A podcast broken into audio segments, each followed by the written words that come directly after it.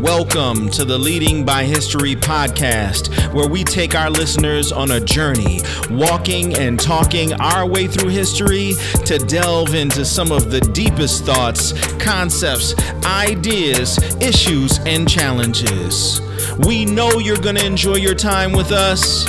Come along for the journey. Leading by History. We look forward to getting to know you better.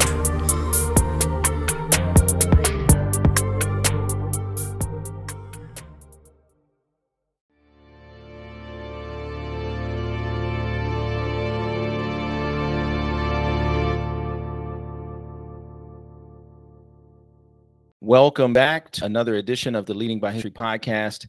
I'm your host, Ma'asehyahu Isra-Ul, and we are excited about today's show, this episode talking about Abraham Lincoln and scholar Lucas Morel, who has done a book recently on President Lincoln and the American founding. So, Dr. Morel was with us in season two. He's back with us in season four. Uh, I wanted to bring him back because we had a wonderful conversation that set off season two, in which we volleyed rallied back and forth about Abraham Lincoln, whether he was a great emancipator or a white supremacist. And I, and I think you need to go back to season two, episode one, and check that out. It was it was a really great conversation. And so periodically I reach out to Dr. Morel to see how he's doing. Uh, I'll get with him and you know send him messages and see how things are going. And when I came across his latest book, I definitely wanted to bring him in. So Dr. Lucas Morel welcome back to the Leading by History podcast. Glad to be back. You didn't kill me off the first time, so sounds good.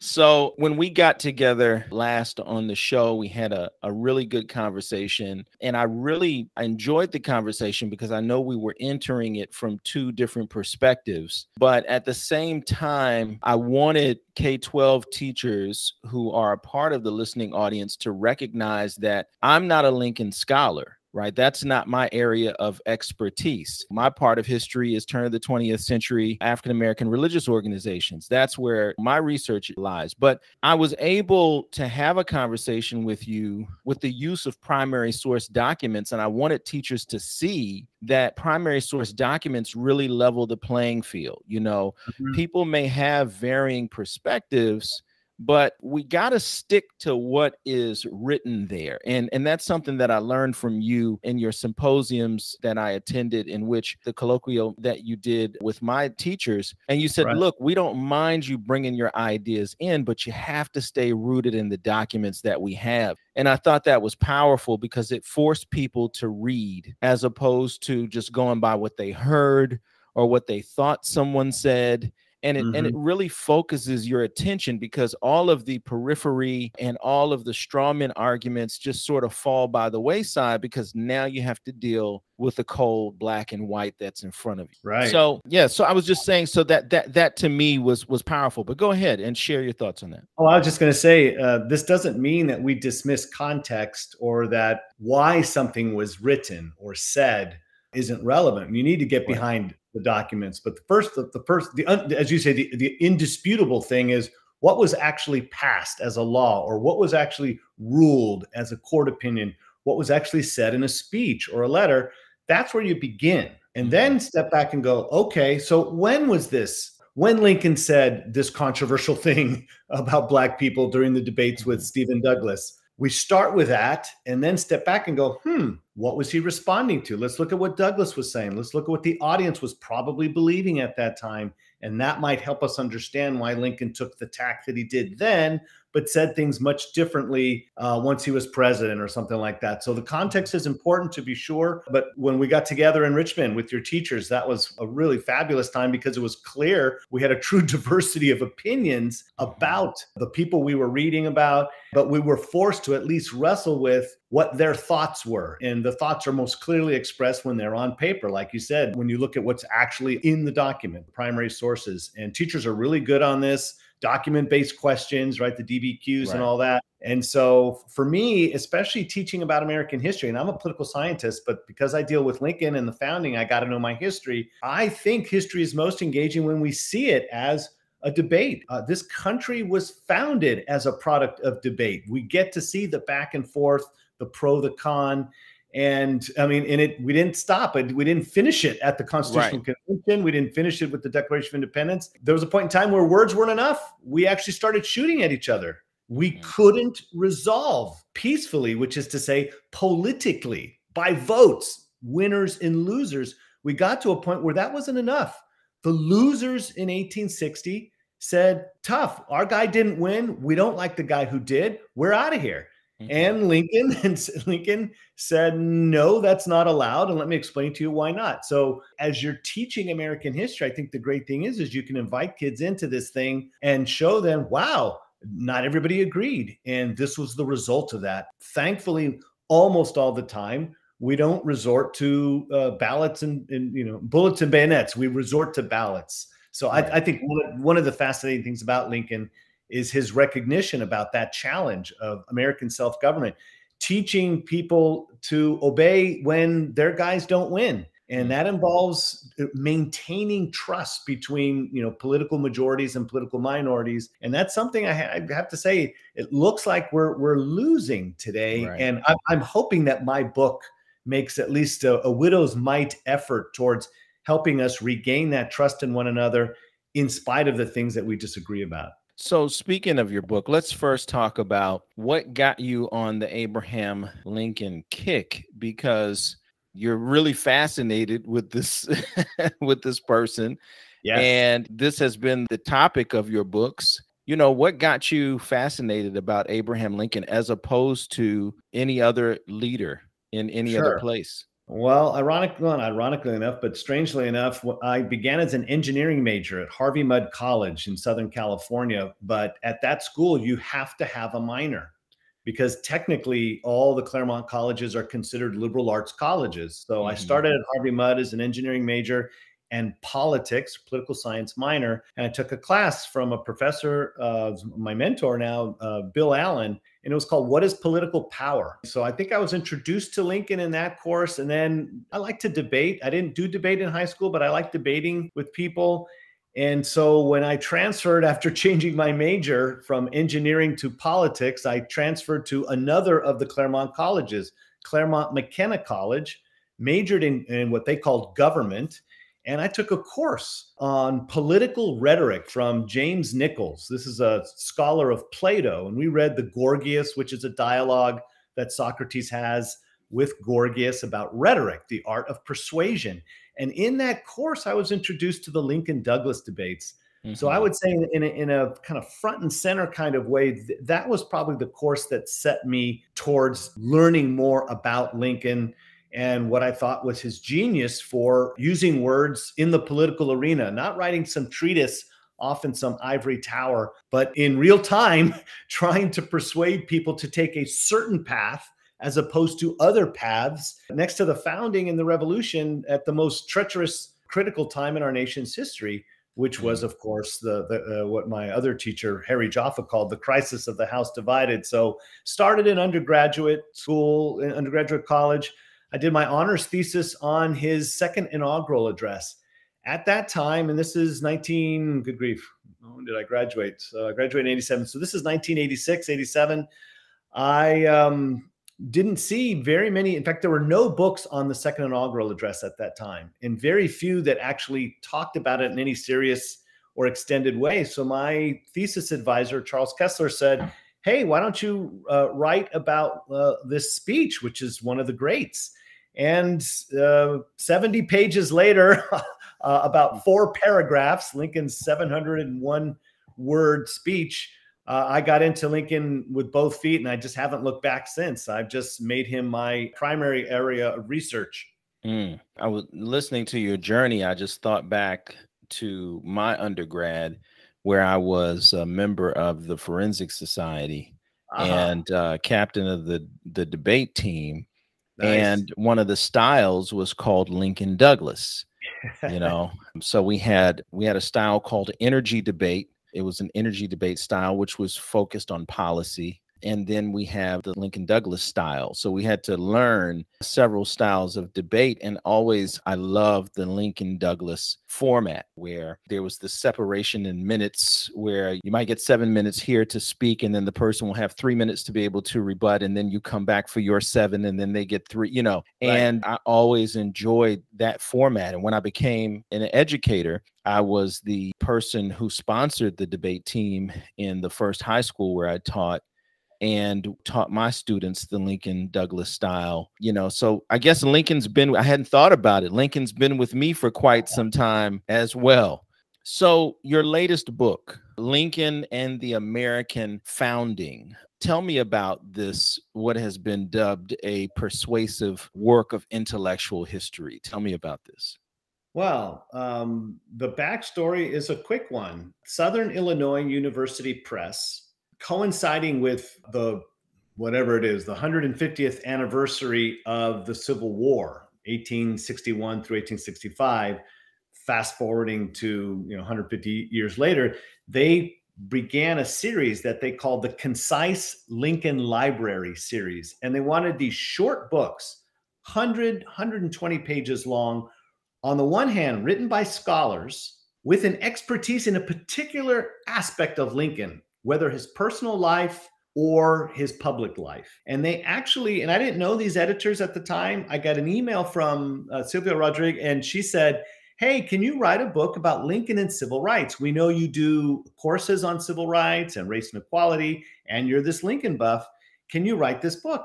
And I, I hit him back and I said, You know, I, it's a bit anachronistic to talk about Lincoln and civil rights because, of course, front and center for him was the Civil War. But I would be interested in writing a book on Lincoln and the American founding. And then I explained to them what I understood the founding to be, focused on the Declaration of Independence and the Constitution. And then that just got us going back and forth. And they said, fine, send us a proposal and a prospectus. And a few years later, bang, out came the book.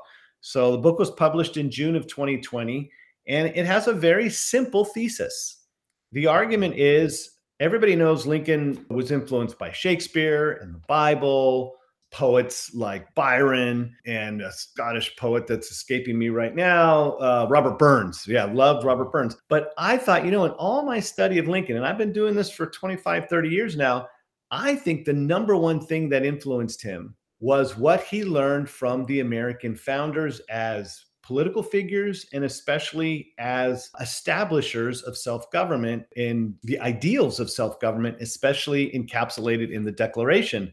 And so that led me to write a book that basically argues that the most important things that Lincoln contributed as a politician and as an orator can be directly related to essentially what he learned about what the founders did in forming this country, fighting for ideals, um, as imperfect uh, as they were, fighting for ideals, a different and new way of for free people to rule themselves, and even how they dealt with compromises, like with the, you know the fundamental compromises with racial slavery, black slavery.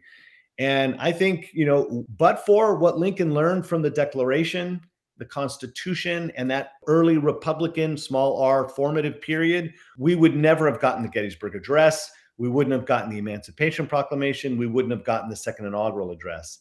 So for me, you know, the, Lincoln is an orator, and Lincoln as a, and I consider him a statesman, as a master, politically prudent man. But for the founding, we would not have produced this Lincoln. So you make a statement that in your book that Lincoln saw the Declaration as the fundamental charter of American self-government. Um, yes when you say the fundamental charter, that's political language. And I'm sure that you're attempting to draw some form of image for the reader with the use of that language. You know, you normally seek a charter for whatever you're doing, your organization or your government, when yes. it's to be made official. Businesses uh, have to be chartered by the state government, right? Right.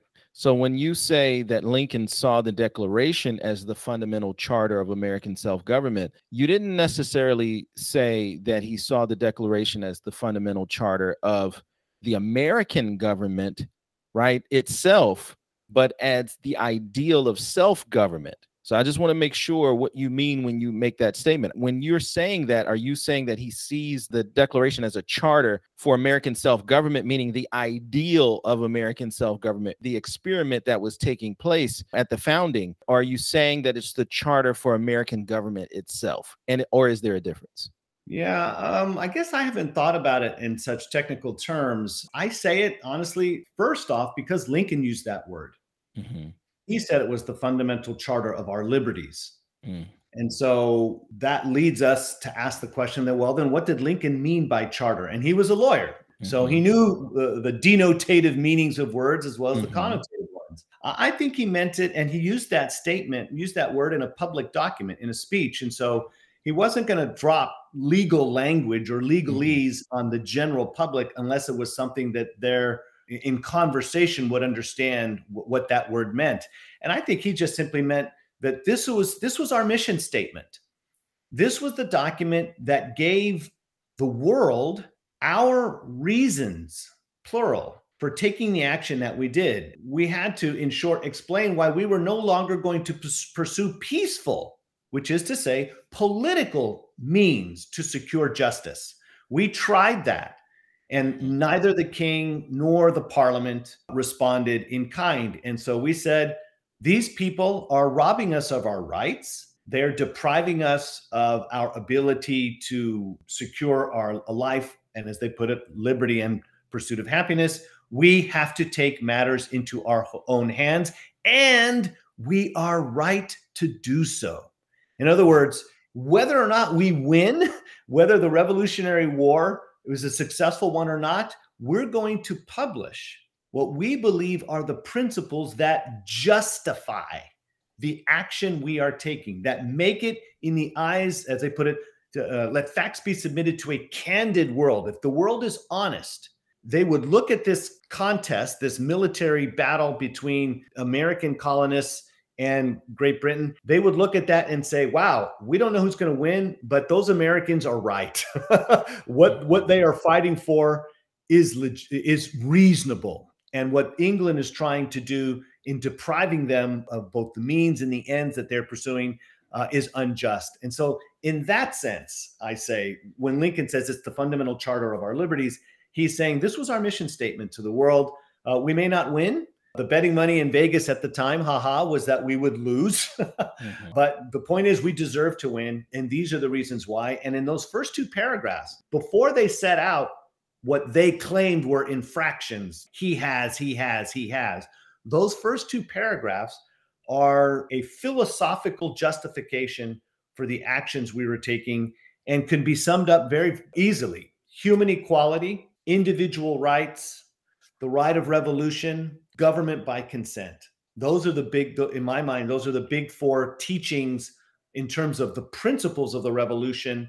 And Lincoln drew from those and he referred to them, especially from the mid 50s, mid 1850s through his presidency. So th- there has to then be a connection between Lincoln and his idea of the American founding, which is the emphasis of your book, but then also the ideas and concepts that are coming forth during the period of the Civil War, because you make a statement in the book in which you say, in giving freedom to the slave, we assure freedom to the free by making freedom available to all who secure it for themselves just want to think about that for a minute, right? The nation is plunged into this war. Lincoln is thinking of how he can reunite this country. He's restating the principles of the Declaration of Independence, which I'll touch back on in a minute. Mm-hmm. But in his message to Congress in 1862, he says, In giving freedom to the slave, we assure freedom to the free. Yes. By making freedom available to all, we secure it for ourselves. Right that there's a lot there because when you talk again about this charter of American liberty or American liberties, this is how American liberties are made official. This is how we bring them into existence by examining the document of the Declaration and looking at its principles and then applying those principles to life. So, in giving freedom to the slave he says we assure freedom to the free now that's that's a heavy statement because if we can't grant these men freedom and women freedom as human beings then we will at some point in time find ourselves in a similar condition it may not be chattel slavery as it will but we may come under the whip of another cruel master, some other form of government, some other yeah. kind of leadership that would destroy what this government was meant to be about. Tell me about that statement there. I think that's a pretty strong statement. You know, this pr- preservation of self government, meaning there needed to be some kind of self control amongst the citizens Absolutely. themselves. Go ahead. You you nailed it right there. There needs to be some kind of self-control. What you just did there is translate self-government into a phrase that is un, unmistakable. I mean, it is it cannot be made more clear. I do this. I just taught two sections of American government uh, last semester to my students, and I am constantly translating that phrase self government in a way so they don't just see it as this public thing out there. Oh, that's just the Constitution or that's just voting. Self government entails self control, the selves controlling themselves rather than needing control from somebody else or something else or some other group. What Lincoln was saying there is if you don't understand that democracy is reciprocal, mm-hmm. it means we take turns. It means what I grant to me, I have to grant to you. Mm-hmm. Uh, there is no principle by which I could say, I get these things and can do so at your expense mm-hmm. or deprive you of them. In other words, mm-hmm. precisely what many Americans were doing in terms of chattel slavery. Mm-hmm. Lincoln put it differently in a, a, uh, in a note to himself when he said, "As I would not be a slave, so I would not be a master." Mm-hmm.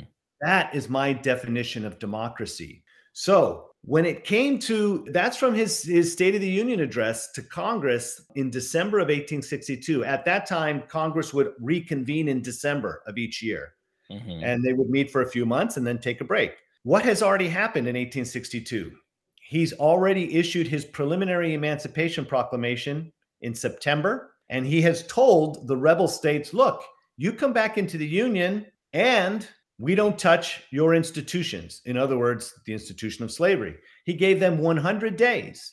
And on January 1st, the Emancipation Proclamation was most of it was taken up with identifying the areas of the country that were still in rebellion.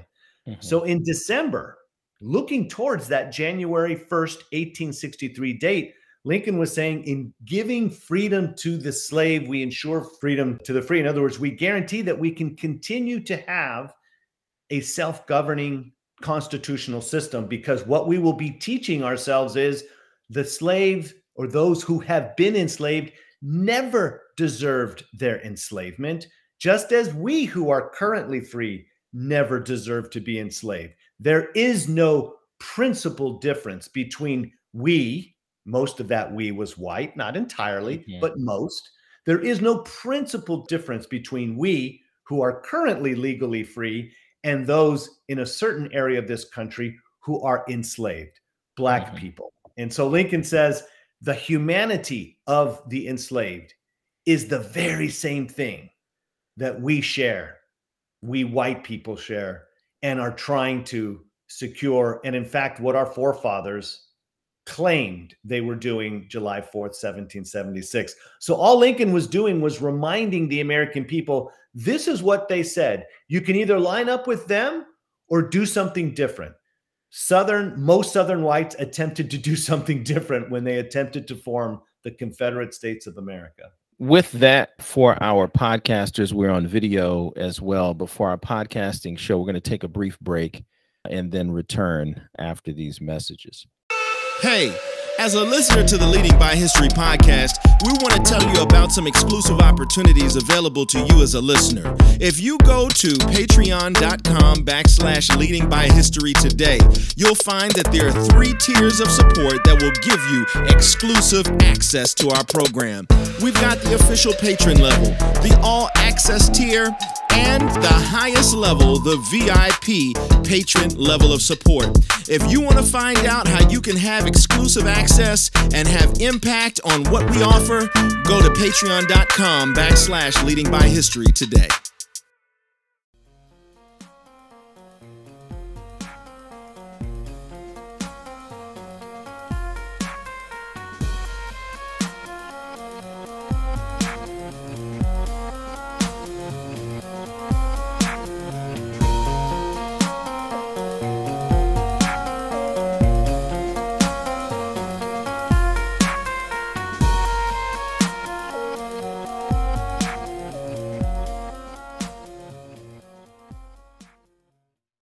So, as we talk about Lincoln and this idea of reciprocal freedom, right? I think you you termed it similar. You know, I want to talk about this statement or your contention in your book where you say that the most important influence on Lincoln's political thinking and his political practice was what he learned from the leading figures and the documents at the birth of the United States. As I was listening to you before the break there, I'm thinking about Lincoln. And if I'm in my mind, I'm taking out the fact that he's a white man, I'm taking out the fact that he's leading a country that is enslaving millions during the time. I'm taking out the idea that he has made statements that can be easily construed as racialist uh, yes. statements, right? Yes. And and I'm just seeing just the principles and and listening to just the ideas of what he's saying, and I'm saying that's pretty good stuff, right? sounds good. it sounds really good. Right. And I think this is a part of of what we saw with Douglass, Frederick Douglass, that is, when he begins to separate from William Garrison in this idea that the Constitution itself was a faulty document, that the, the best thing we had to go on was the Declaration of Independence.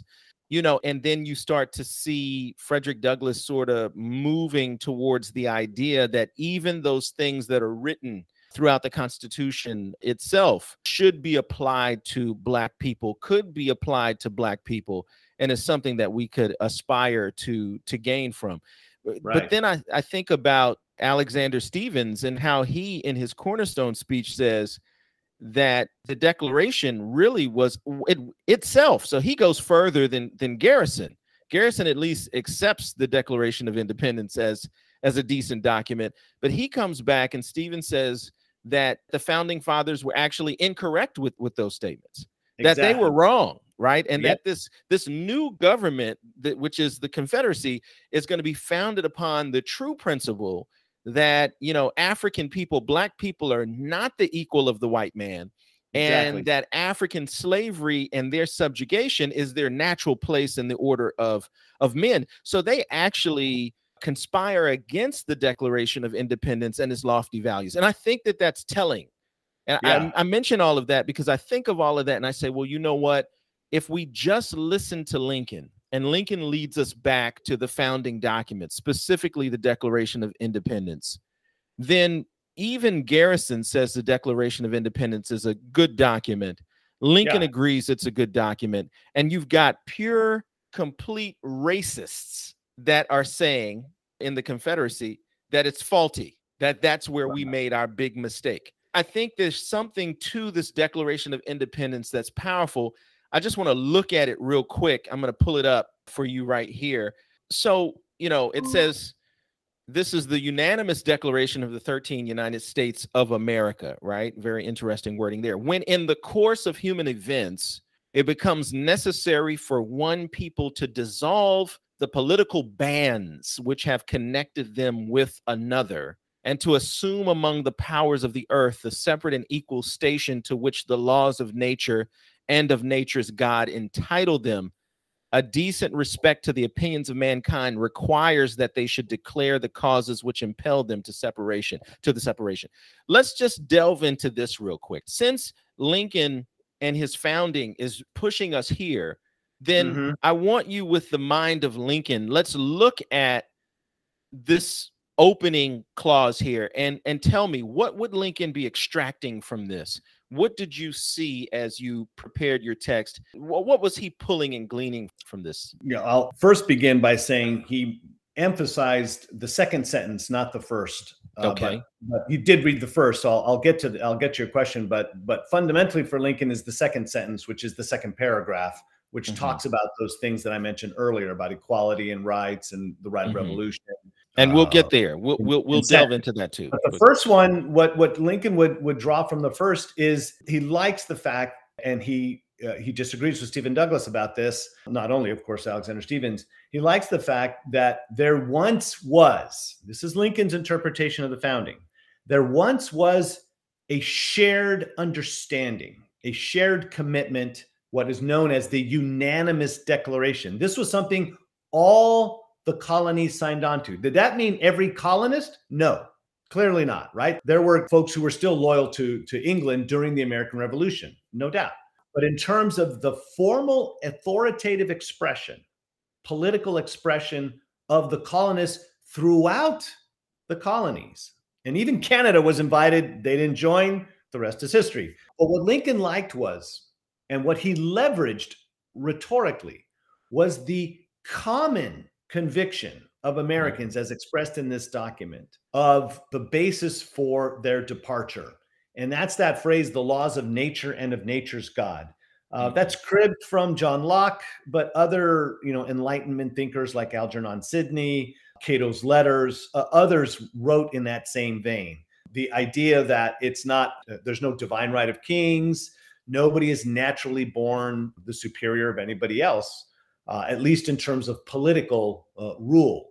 There are mm-hmm. superior intellects, uh, but that's not, you know, there's no, that, that doesn't justify my telling you what to do without your permission, uh, without your consent. So the fact that it's a unanimous declaration is huge for Lincoln. There is an American understanding mm. of government and self-rule. Jefferson will later call this, much later in the 18, I think letter of 1825, he'll say this this expressed the harmonizing sentiments of the day.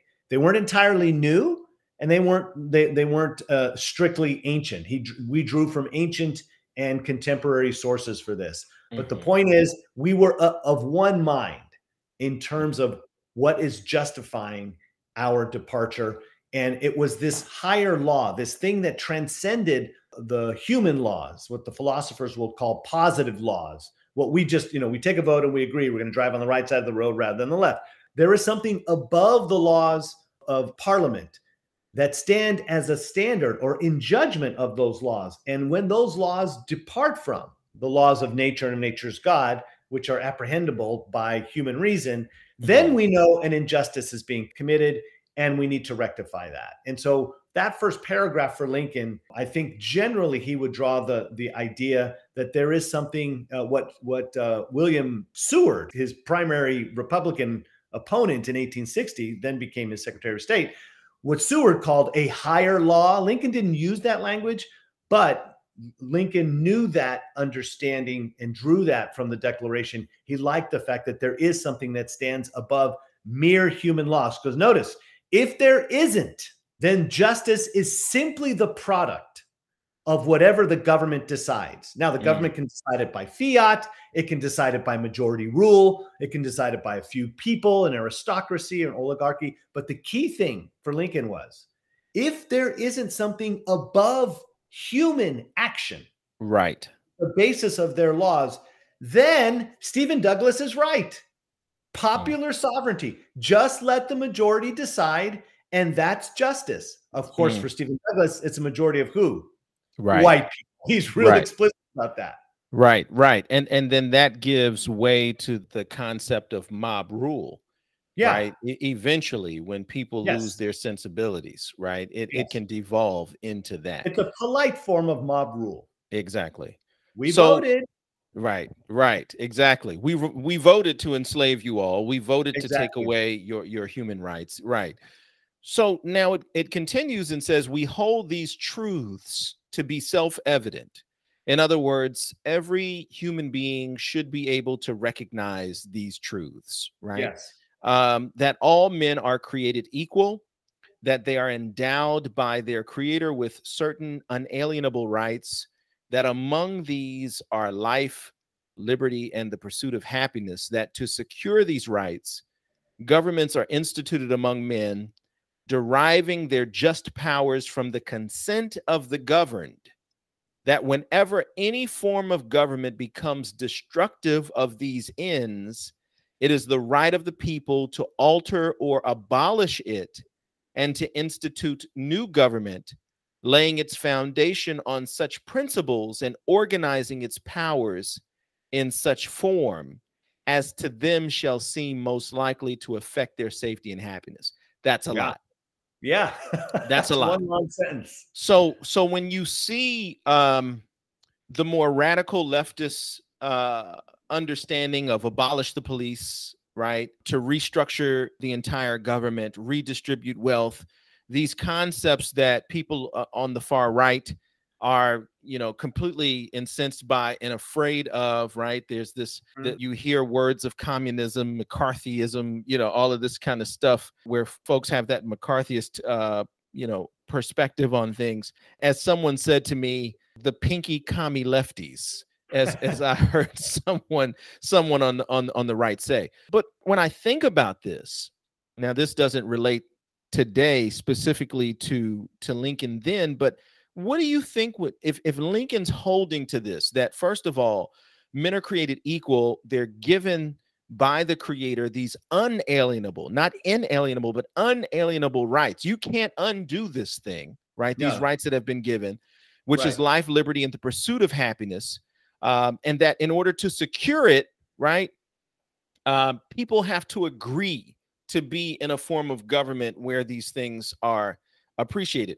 What do you think Lincoln's approach would be to seeing much of the leftist movement today uh, with the idea of abolish the police or some of these other things because of the fact that folks feel as if this has been violated that that we have you know it's evident that we're created equal that we have these inalienable rights but yet time and time again we're not dealing with whether or not this is actuality, we're dealing with perceptions, which is what human beings have, right? right. That every time we turn around, a person of color is being killed, a, a, person of color is being marginalized, voices are being marginalized. There are textbooks that we can clearly uh, revisit from within the last 20 years that tell all kinds of untruths about the history of the past. When folks see this kind of thing going on and they say, well, then we need to abolish this. Let's get rid right. of the police system. Let's get rid of this form of government. Let's overthrow it, right? What what would be Lincoln's perspective if he pulled up today in the DeLorean yeah. with Doc? What would he say to uh, these things?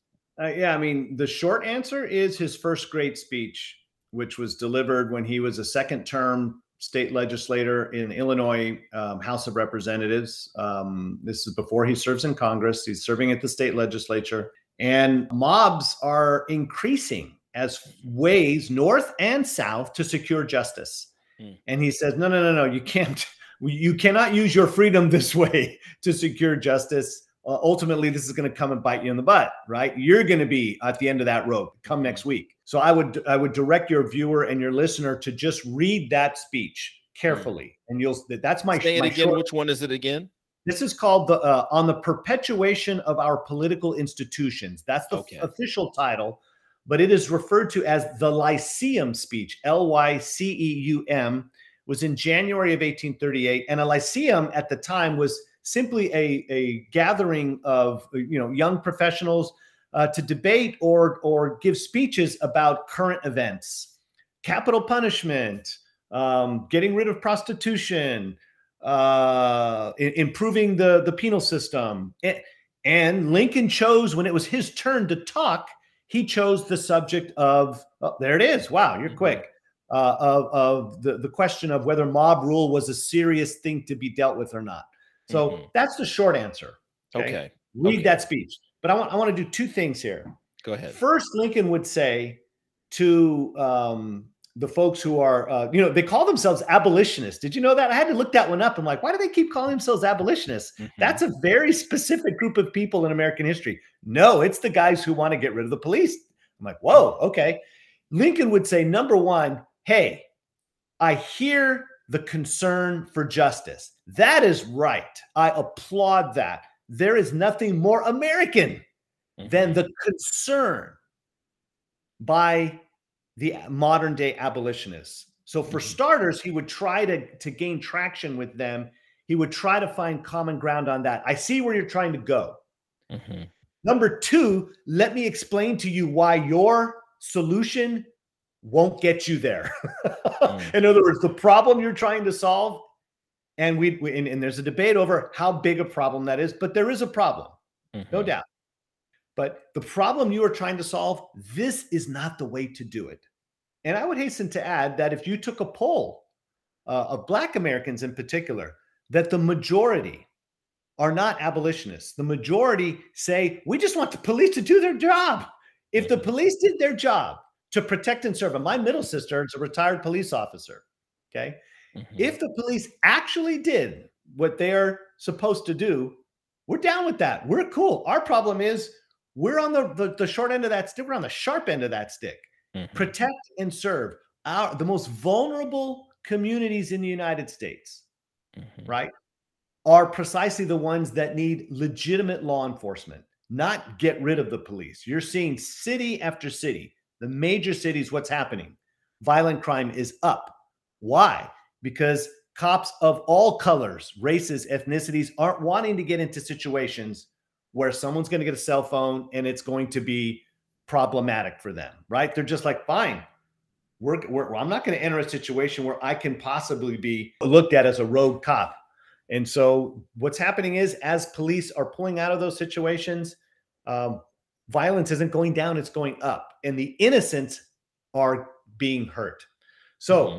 what Lincoln would try to say is, I'm with you in terms of your ends let's look at the means. Let's really think about what would be a way of, of making sure that the police, since they are enforcers of the law, not become abusers, not use the color of authority to abuse blacks or any other portion of the population. And so that one we can't deal with in a short broadcast in terms of right. fine detail about what are the reforms because you know after all it, i think the most extreme abolitionist today would say it's not even a racial thing because you have law you know baltimore black mayor black police chief what's happening there the same mm-hmm. stuff is happening right so mm-hmm. the, the most extreme forms of abolitionists will argue at the end of the day it's not even a racial thing at the end of the day it is policing itself mm-hmm. that is the problem and right. that's why it forget defunding we got to mm. get rid of it Exactly. So, so, so right. again, we, we, we don't have time to deal with this in any any greater right, detail. Right. And and and maybe maybe we bring you back for us to to delve more, but.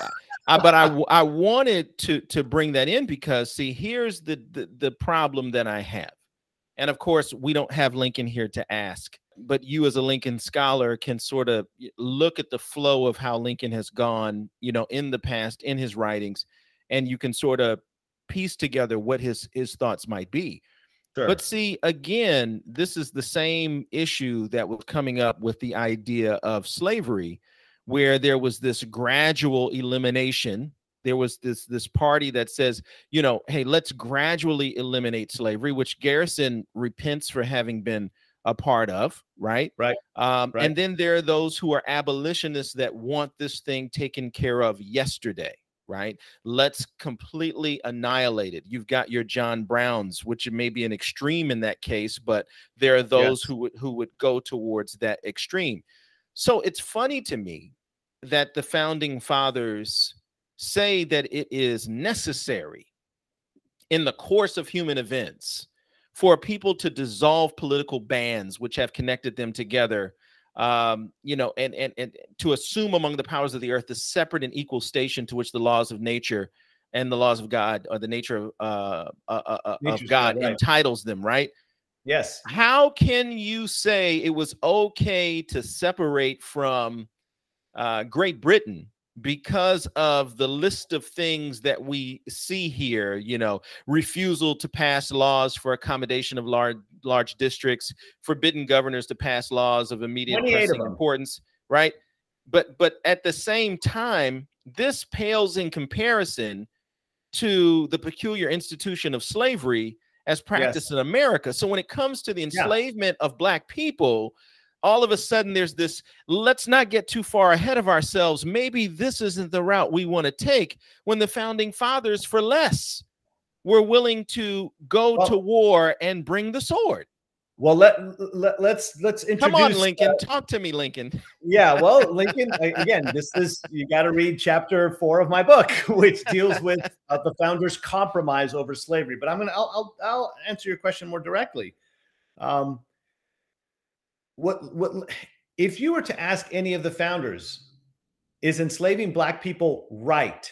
Mm-hmm. Yes or no? Mm-hmm. There would be no hesitation, even among the enslavers, Washington, Madison, Jefferson, George Mason, and others, Patrick Henry, I think, even. Um, mm. Not a one of them would hem or haw in terms of the injustice of it. The mm. hemming and hawing would be, now, how do we go about extricating ourselves from a mm-hmm. you know mm-hmm. that then that's a different conversation. Well, they've told you here in the declaration exactly how you do it. That's the that's the part. Well, like- yeah, so here, here, it is. Here, here's you had mentioned uh, uh, history books in the last 20, 25 years, right? That that are telling falsehoods. How about the ones that leave out important things, like Black Americans deciding, huh?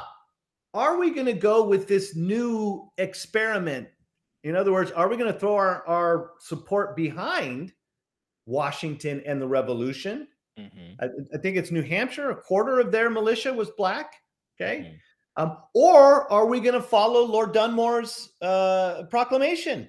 Mm-hmm. Right? Many enslaved blacks followed Lord, Lord mm-hmm. Dunmore's uh, proclamation. So the blacks themselves had to make a decision Mm-hmm. Notice the decision wasn't a decision of principle. Both were were, were seeking for what?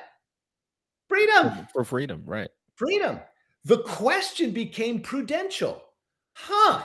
Do I think Washington's effort has a chance of succeeding? And therewith, mm-hmm. will they be setting up institutions that could very well lead to my freedom as it did in Massachusetts?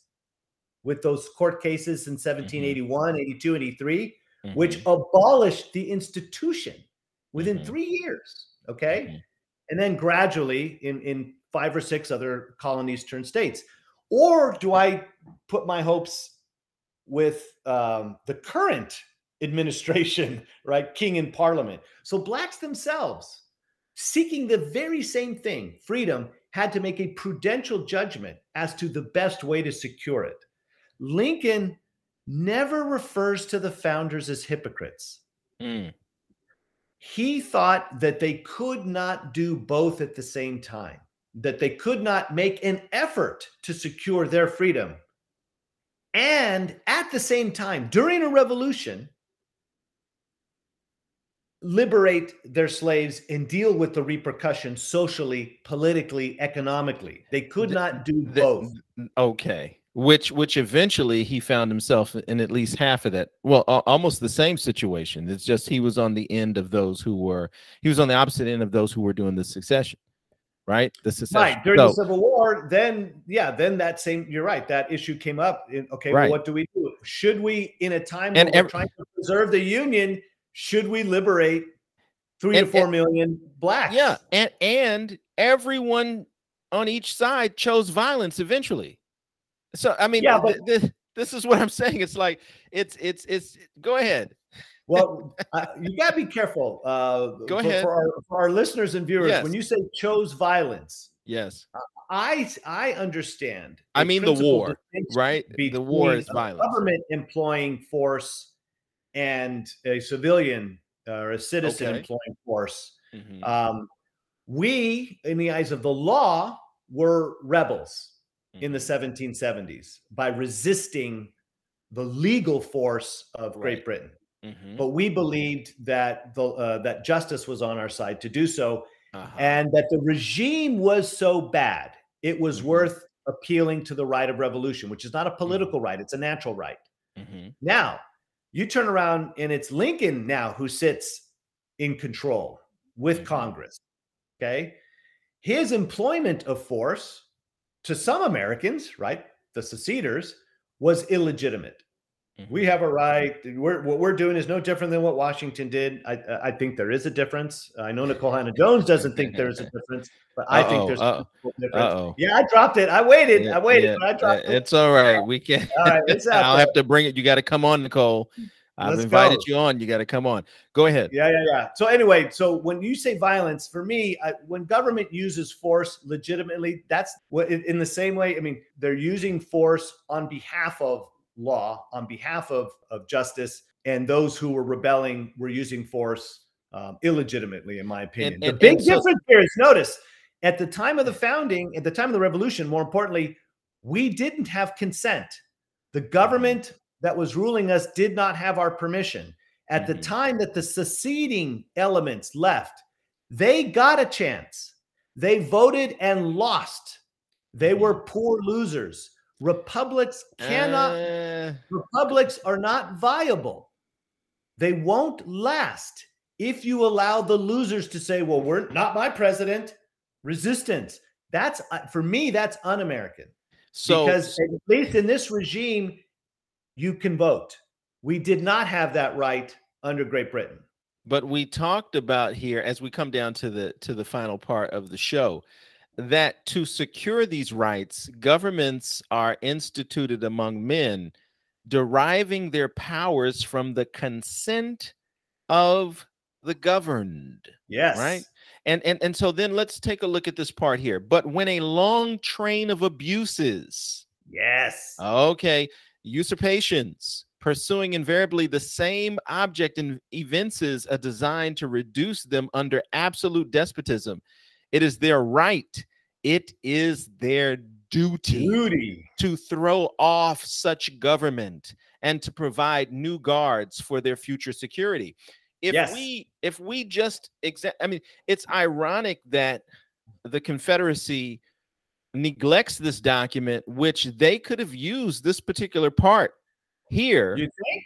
Uh, uh, uh, There's to a be, long train of abuses and usurpations. But that's I the way that, an indictment of them. that's their perspective, right? Is that through the course of uh, this period of civil war and fighting brother against brother and the northern aggression, uh, you know that, that that that you you know the uh, the narrative um, I do. I've read it. this could have easily been used, but I think I think as we as we come down to the the final minutes of the show, because we can whenever we get to talking with each other, we always can go uh, uh, for long periods of time.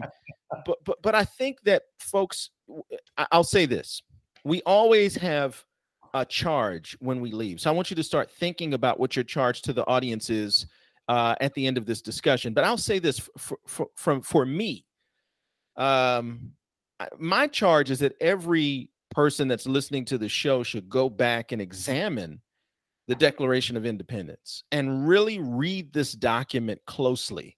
Do a close read of the Declaration and look at what was the the guiding light, if you will, for the actions that eventually came from who are called the founding fathers of this nation.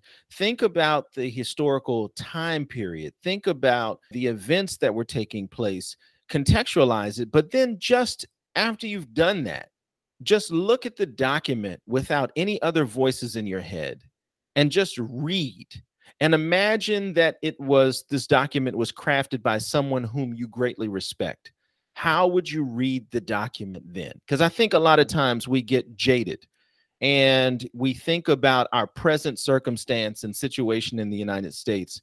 And I think it takes away from us being able to examine and understand the beauty of documents of the past, whether we agree with them or not, whether we think they're, you know, a load of, of bunk or not I think that we need to get the, uh, the the other voices out of our minds, our personal experiences out of our minds, and also read the documents in that sterile way, in that sterile environment, to mm-hmm. just base it upon the principles of the document. That would be my charge to the audience today. If we really want to understand what Abraham Lincoln was seeing when he read the document, let's envision him reading this document on principle alone, not necessarily because of the events that were taking place in the 1860s, but let's think of him reading this as a document as someone might read the scriptures of a particular religious text what would he have gleaned from it go ahead i'm going to give you the final yeah. word here as you well, give a charge I mean, you basically paraphrase what king came to do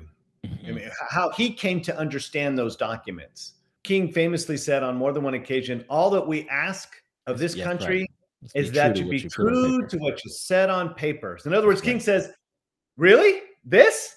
Where do I sign? Where do I right. sign? Right? He called it a promissory note mm-hmm. in that August 63 speech. Um, no coincidence on the footsteps of the Lincoln Memorial, mm-hmm. right? Um, so when King read it, um, he, he read it the same way you did, which mm-hmm. is wow as a statement of principles that allowed him to say to a majority white America, unless you want to throw this out, right? To live with integrity and not hypocrisy, I've got a few things to point out to you mm. where you are not living up to this. The mm. Confederacy either misconstrued the Declaration, and they tried, they actually drew upon it in a lot of their ordinances. They gave their own peculiar interpretation of how the Declaration supported them. Uh, but in principle, of course, you read their constitution and, they, they don't believe in human equality. But King says, it sounds like you guys still believe this. So let's let's try to live up to it more consistently, more comprehensively. But you know, my students when they show up to my classes, the first thing on their mind isn't what the document says. The first thing on their mind is our failure to live up to it. Yes, and right. it's that failure that leads them to think maybe I'm reading it wrong. Mm-hmm. Maybe all men really does mean males. Maybe it really mm-hmm. does mean white males. Maybe it really mm-hmm. does mean white males, Protestants of property, etc. You know, in other words, I can't read it plainly because I know so many of the actions were mm-hmm. inconsistent. And mm-hmm. so maybe they didn't mean it or maybe we have to add this stuff. So so you're right to tell them, look, let's take it according to its own terms. Danielle Allen wrote a great book called Our Declaration. And, and she's actually running for Massachusetts governor right now. Uh, mm-hmm. Uh, she writes for the Washington Post. She teaches at Harvard, has two PhDs. I could go on. Um, she says we need to take this uh, this document at face value. It has its own argument. It requires you to read slowly and to make a judgment. It, it, it in fact, it demands that you make a judgment. Are the terms true? Are they legitimate? Is this a reasonable, just way to establish what it is the purpose of government to do and how to erect and operate this among free people? For me, Lincoln Lincoln's greatness can be tied directly to not just the Declaration, but how we began as a federation of states to try to implement those historically. And of course, slavery was always the thing that we were running into. In certain cases, we were able to extricate ourselves from it. And in other cases, not only did we not get rid of it, we started coming up with reasons why we could justify it. And, and, and that's American history right there. So, um, uh, at the risk at, the risk of being a self promoter here, I would say the short version: read my book. It's only a, a, little more than 100 pages. If you want to cut right to the juicy slavery stuff, Go to chapter four, where I say, well, this is what I think Lincoln learned from the compromise with slavery that the founders made. Uh, and at the end of the day, let's say you don't like Lincoln. Fine. What alternative at the time in the 1850s and 60s, what was a better alternative? What was a better political path that this country could have taken to wean ourselves off of that massive contradiction to our principles, which was racial slavery. I don't think you can find it. Um, I, so anyway, that that's that's my All right. Well, thank you so much for being with us for another show. Um, you know, it's always a pleasure talking with you and getting into Ditto. this Lincoln business and founding father business. Always good to stretch the mind and to you know, to think about these things politically and historically. So thanks for being with us. And from those of us at Leading by History, we say peace. Thank you for tuning in to the Leading by History podcast yet again. We appreciate your support. And as always, never take what you hear on face value, but always go and investigate the sources. Look, until we get together again on another episode, we want you to stay safe, and we say to you, peace.